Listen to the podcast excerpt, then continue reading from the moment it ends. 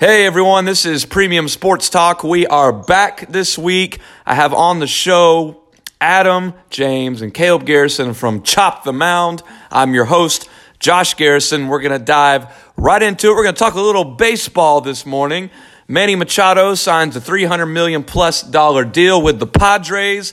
Where is Bryce Harper going to go? Some little MLB madness for you this morning. Adam, we're going to start with you. $300 million deal with the Padres. Smart move or bad move on the Padres' part? You're, the Padres are getting a great player in Manny Machado. I would say I'd say it's a smart move. I mean, they kind of set the market. Uh, Three hundred million dollars. I mean, who's going to complain if you're Manny Machado about getting three hundred million dollars in ten years and all guaranteed money, by the way. Plus, you get a twenty million dollar signing bonus. So, um, if they can build around him, which now I don't even know how possible that will be because of the money they just spent. But I mean, Manny Machado is a great player, but now it's just kind of your your hands are somewhat tied. Well, what the, we've seen, the Padres have had a lot of money. What we've seen, we've never really seen a ten-year contract in baseball kind of play out well. Uh, you know, Albert Pujols, uh, Rodriguez, they've never really kind of panned out. So, Caleb, would you think ten year deal is it going to pay off in the back end?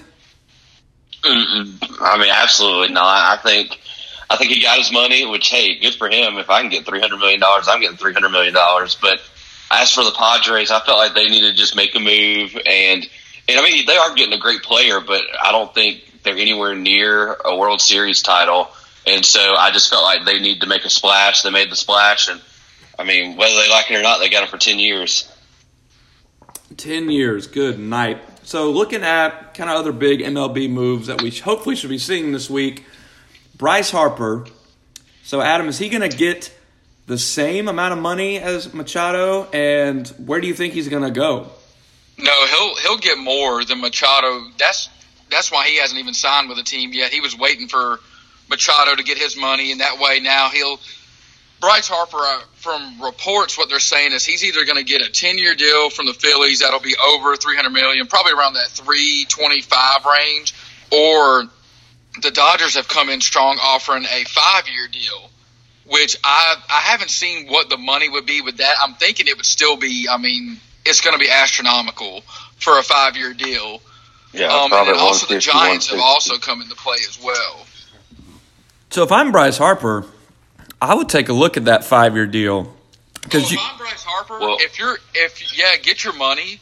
But if I'm Bryce Harper, five year deal, you're going to the Dodgers, you're probably going to win a World Series, or at least you're going to be competing for a World Series. If you go to the Phillies, you, it's kind of hit or miss. They're still trying to build, and I think if they offer him that ten year deal, that may hurt their chances of trying to put a little bit more of a few pieces around them. So if I'm if I'm Bryce Harper, I'm looking and thinking really hard about going to the Dodgers.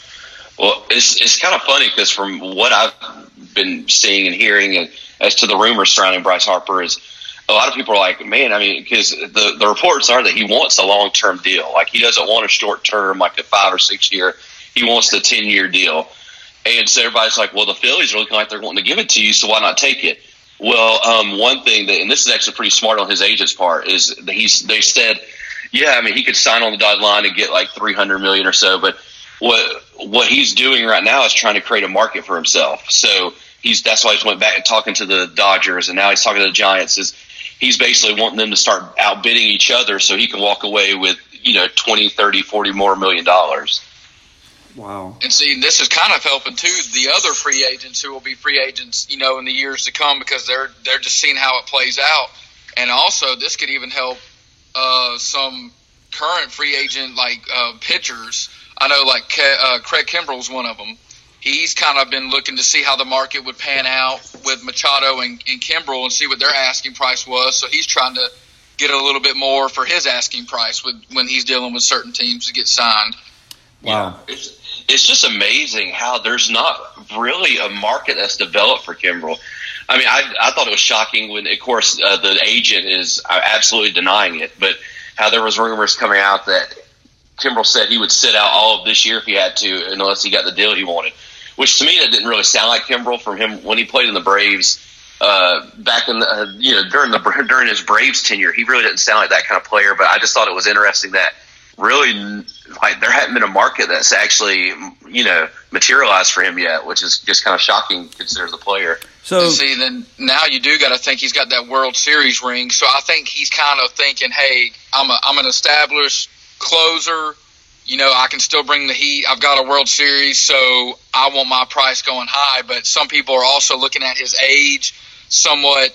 He's had some struggles here the past couple years with giving up runs and you know late in the game and stuff like that. So I think people are kind of thinking, oh, you know, or teams and GMs are thinking, well, he's he maybe he is losing some speed or you know he's he's lost some traction with the with certain pitches and stuff like that. But I, I still think he's a great pitcher, so I think he'll he'll get a pretty good deal at the end of the day. So, oh, yeah. speaking on, uh, let's transition to the Braves and your guys' segment, which coming soon. Uh, Chop the mound. So, how do you guys feel like the Braves are going to pan out this year? Um, the Braves have always been, uh, Liberty Media kind of always been dogged because they refuse to spend money, refuse to sign some guys. Can so basically, how are we going to look this year? Um, Adam, we'll start with you. What do you think the Braves? What's what's their potential this upcoming season? Um, I think the kind of it's one of those the sky's the limit. I mean, off, off of last year, you know, nobody really thought that we would do anything at all. And what did we go out and do and win the NL East? So I think kind of it's it's that's our goal this year is to to win the NL East and then you know make it further in the playoffs. I, all we're we're just missing one or two pieces in pitching. If our pitching can be come out and be strong with some of these younger guys and prospects that we've got, I, I really think the sky's the limit this year. So why why doesn't why doesn't Liberty Media spend money? Why don't we? That's always the biggest thing is we. I see is they refuse, and it just enrages the fans. Kev, what were you saying? They're cheap.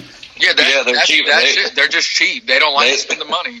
Uh, Liberty Media is the type of people that I mean, they're basically the billionaire going into Walmart getting great value toilet paper. I mean, they even though your butt might be raw, they never want to pony up for the Scott's brand. That, I mean, it's it. They for some reason, and they will never give an excuse why. But the funny thing that I've always thought is, but they'll give money to an old veteran. You know, oh yeah. You know, like let's look at Josh Johnson. We hope he pans out. He he's been a great player. Been hurt though here the last few years, but we go and give him a one year deal for twenty three million dollars. See, and and and that's the key is the first part of what you just said, Adam. One year. They they love these uh, short deals that give. I mean, yeah, they might be paying out you know twenty three million a year, but hey, that's low risk to them. I mean, as long as they're not on a hook for a seven or eight year deal worth you know one hundred and forty to two hundred million, they're fine. But see, uh, the, the, the thing I'm worried about is I just I, I hope I we kept hearing going into you know winter meetings that oh you know the Braves they're they're they're going after an ace, a start of the lineup guy like for their starting rotation pitching, and they haven't addressed that at all. So just you know from stuff I've seen and stuff I've heard, it looks like they're you know they're trying to shore up who's going to be the fifth uh, the fifth guy in the lineup, and they even might go to a six man rotation. Yeah, come, uh, come in. It's just I don't know. It, it frustrates me because they they talked about wanting to shore up that. I mean, we know we've got a great team. I mean, we just won the NL East with what we had last year, so I, I thought you would want to build on top of that. But to me, it's just kind of like we plug some holes and band aids with some older guys. And see, that's my problem with it is we could have gone out and got a Dallas Keuchel, you know, a, a yeah. strong starting pitcher, but they're they're relying on on Folty as to be our, our day one starter, I believe. And I, I I love Folty, but that's like you know you hear different experts say if he goes to another team, he's probably a you know the the second starter, you know, yeah. and it's like. So, are we going to do the same thing all over again to where we have Julio Teheran, who was our starter, and like, no, no, he's going to pan out. He's going to pan out. Who never really panned out to be yeah. our first starter and to be the guy.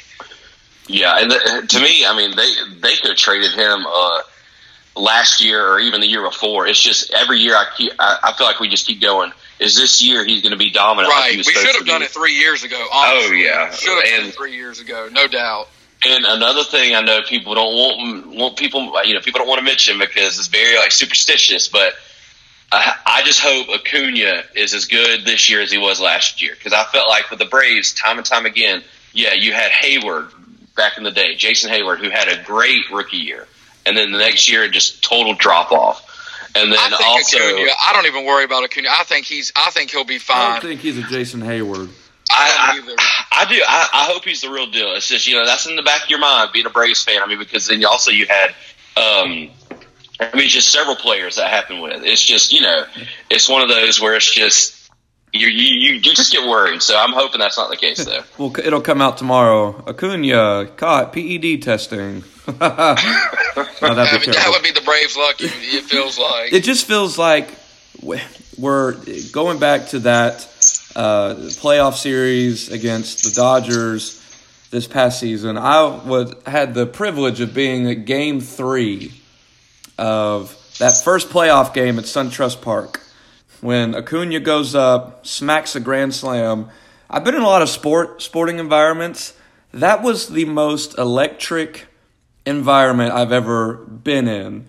And but it literally took that grand slam just to barely get us a win over the Dodgers. So I say that we did win the NL East, but it still feels like after that series, it was clear we did not match up well with them.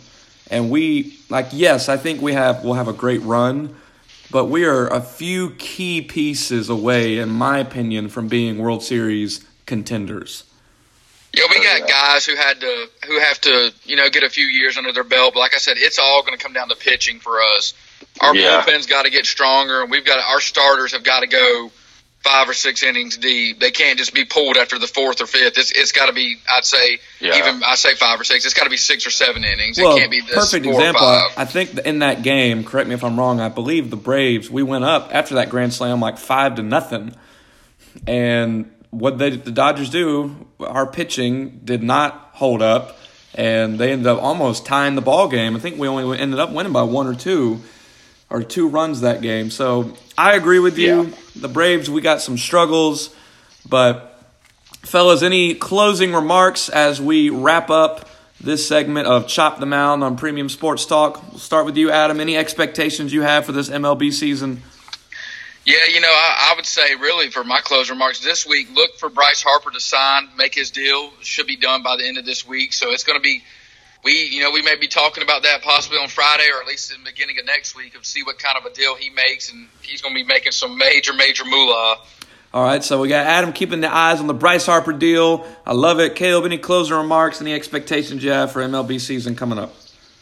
Um, no, I mean, I, I think it's going to be a great season. I'd love to see what the Braves are going to do again. Uh, my, my biggest thing I'm looking at now is just waiting to see where Kimbrel lands. Like, I know as it gets closer, clo- um, as it gets further and further into camp, mini camp, it's just, it's one of those things where as a competitor, I, I couldn't imagine that he's just not, you know, just waiting at the bit just to try to get back on the field. So it's just going to be interesting to see who he signs with. All right, well, you heard it all here first. This is Chop the Mound on Premium Sports Talk with our baseball experts, Adam James and Caleb Garrison.